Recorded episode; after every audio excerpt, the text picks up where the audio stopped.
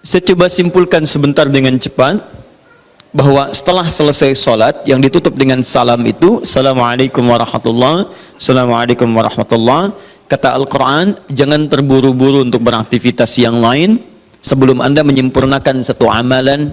Yang amalan ini begitu dahsyat dalam pandangan Allah subhanahu wa ta'ala. Amalannya disebut dengan zikir di tulisan kami sudah disebutkan rincian amalan plus dengan dalil-dalilnya. Ya. Saya persingkat. Tema kita adalah tentang amalan pasca salat. Di bagian kedua ini. Baik. Ini tema kita. Kemudian amalan besarnya adalah zikir.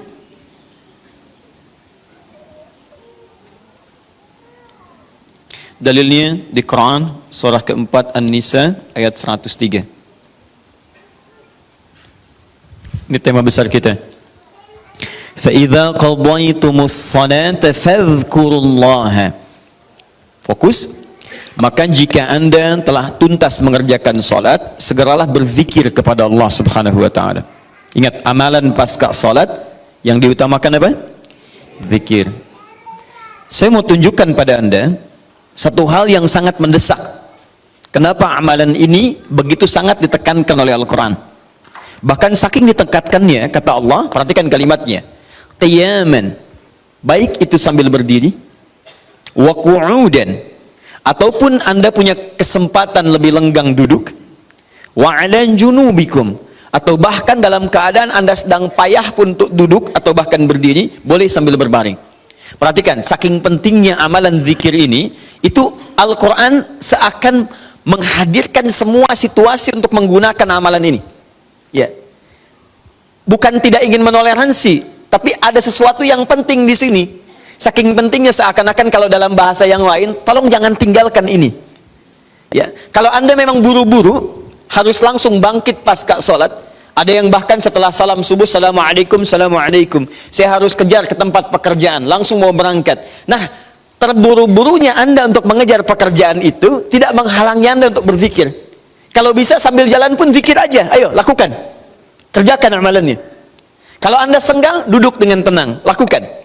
Kalau amalan ini tidak penting, mustahil Anda diminta untuk mengerjakannya, sekalipun dalam pekerjaan yang sifatnya darurat Anda mesti lakukan. Paham sampai sini? Baik. Nah, nanti kita akan lihat apa rahasianya amalan-amalan ini, zikir ini, Kemudian kita nanti akan urutkan seperti pertemuan lalu telah saya turunkan beberapa bagian-bagiannya. Nanti kita akan gali apa esensi dan rahasia di balik kalimat-kalimat zikir yang kita sampaikan itu. Baik, saya percepat. Zikir seperti pertemuan lalu adalah setiap aktivitas yang mampu mengingatkan dan mendekatkan kita dengan Allah Subhanahu wa taala. Jadi ada dua nih. Satu ingat, kedua dekat. Awas ini selalu menyatu terkait berkelindan tidak akan pernah berpisah. Di orang yang ingat Allah pasti memiliki kedekatan dengan Allah. Jelas ya? Baik, jadi kalau cuma ingat tidak membuat dia dekat, ini bermasalah. Ketika seseorang ingat pada Allah, hubungannya menjadi dekat dengan Allah.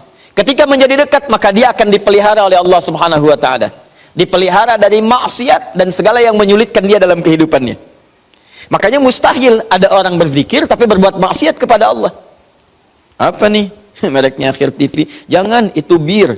Oh, pakai bismillah dulu lah, mungkin berkurang dosanya dikit. Enggak bisa. Jadi tidak akan bersanding taat dengan maksiat. Anda ingat Allah, mustahil berbuat maksiat. Ya, maaf, seorang karyawan yang ingat Allah tidak akan bermaksiat dalam pekerjaannya. Seorang ibu istri yang ingat Allah tidak akan bermaksiat dalam rumah tangganya. Seorang anak yang ingat Allah tidak akan pernah bermaksiat dalam kehidupannya. Maka dari itu, nanti kita akan lihat puncak zikir apakah hanya dalam pasca solat saja atau dalam aktivitas yang lainnya. Maka yang pertama, ini akan membantu mengingatkan dia kepada Allah. Yang kedua, membuat hubungannya dekat dengan Allah Subhanahu wa taala. Nah, amalan ini ada setidaknya 6 sampai 7 amalan. Hari ini saya janjikan untuk mengurutkan amalan-amalan ini. Ya, saya ingin tes dulu apakah Bapak Ibu masih ingat atau tidak. Satu apa? Istighfar. Istighfar. Saya tuliskan satu istighfar. Apa dalilnya? Cepat saja kalau tidak tahu katakan apa? Allahu alam. Baik, masih ingat? Saya sebutkan kemarin hadis Nabi di riwayat Muslim nomor hadis 591. Masih ingat? Baik, ini ada istighfar. Baik, yang kedua apa? Allahu alam. Enggak ada Bu, Allahu alam. Assalamualaikum warahmatullahi Assalamualaikum warahmatullahi wabarakatuh. Astagfirullah, astagfirullah, astagfirullah. Allahu alam, Allahu alam. Allah enggak ada. Baik. Baik, kita lihat ini istighfar atau masuk kepada kalimat thayyibah dalilnya Quran surah keempat ayat 103 kan? Kemudian yang kedua bisa juga bacaan Al-Quran bacaan Al-Quran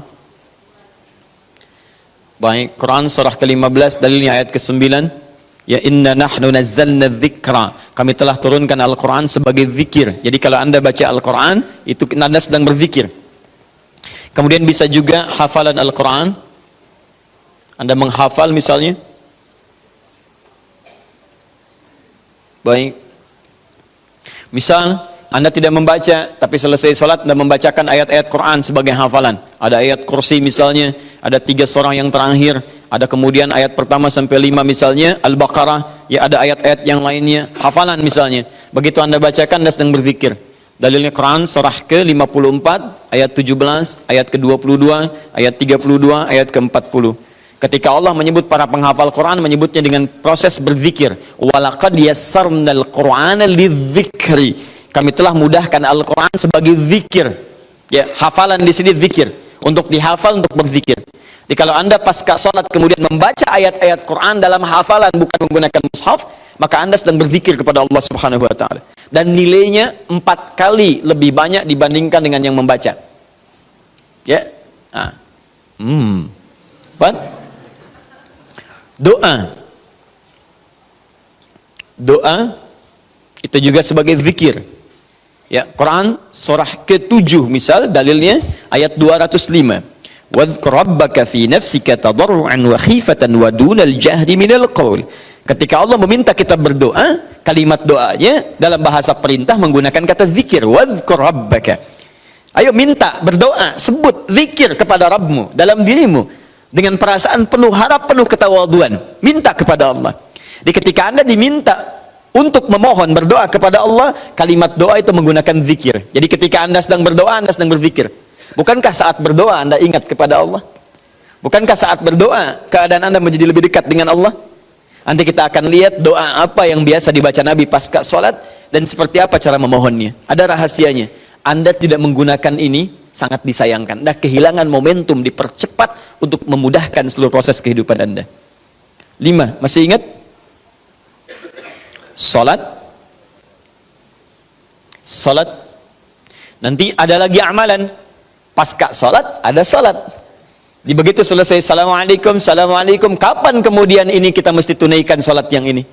Dan ada rahasianya juga Bahkan solat yang ini boleh jadi akan memberikan syafaat dengan izin Allah kepada hamba-hamba yang dirasakan kurang amalnya.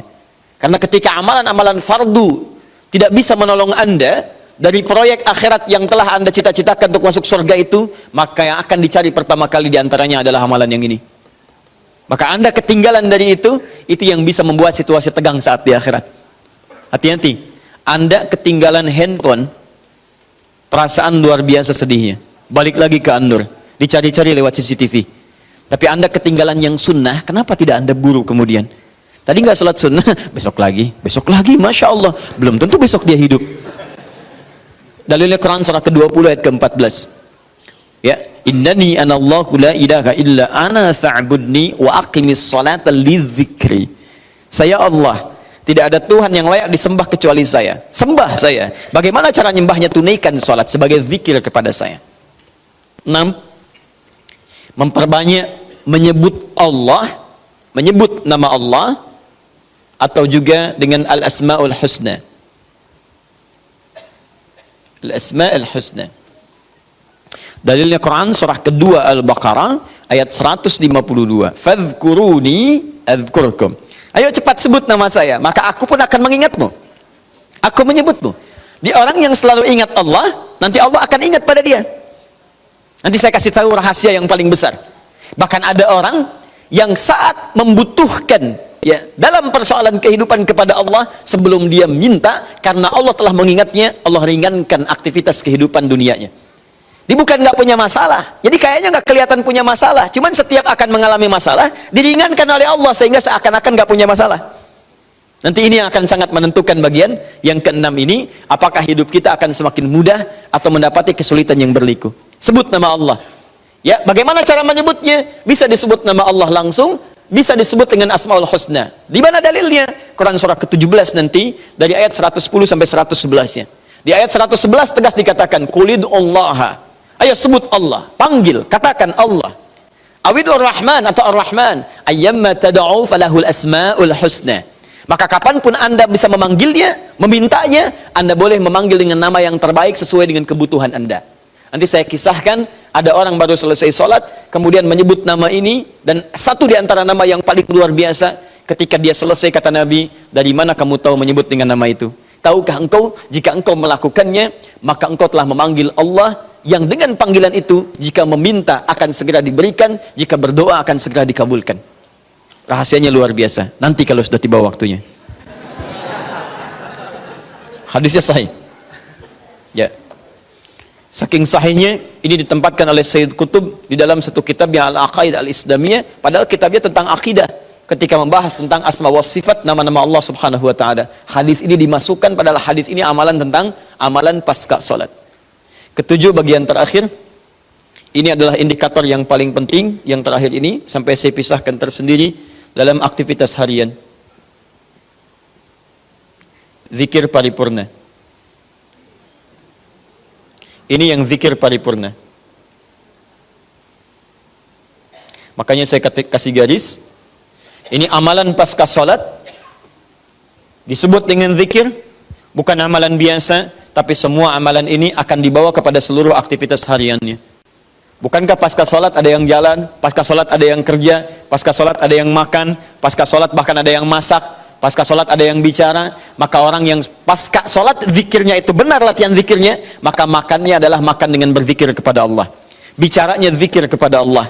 Jalannya zikir kepada Allah subhanahu wa ta'ala. Nanti saya turunkan ayat-ayatnya bagaimana orang berjalan sambil zikir bagaimana orang kemudian makan zikir? Bagaimana orang bicara zikir?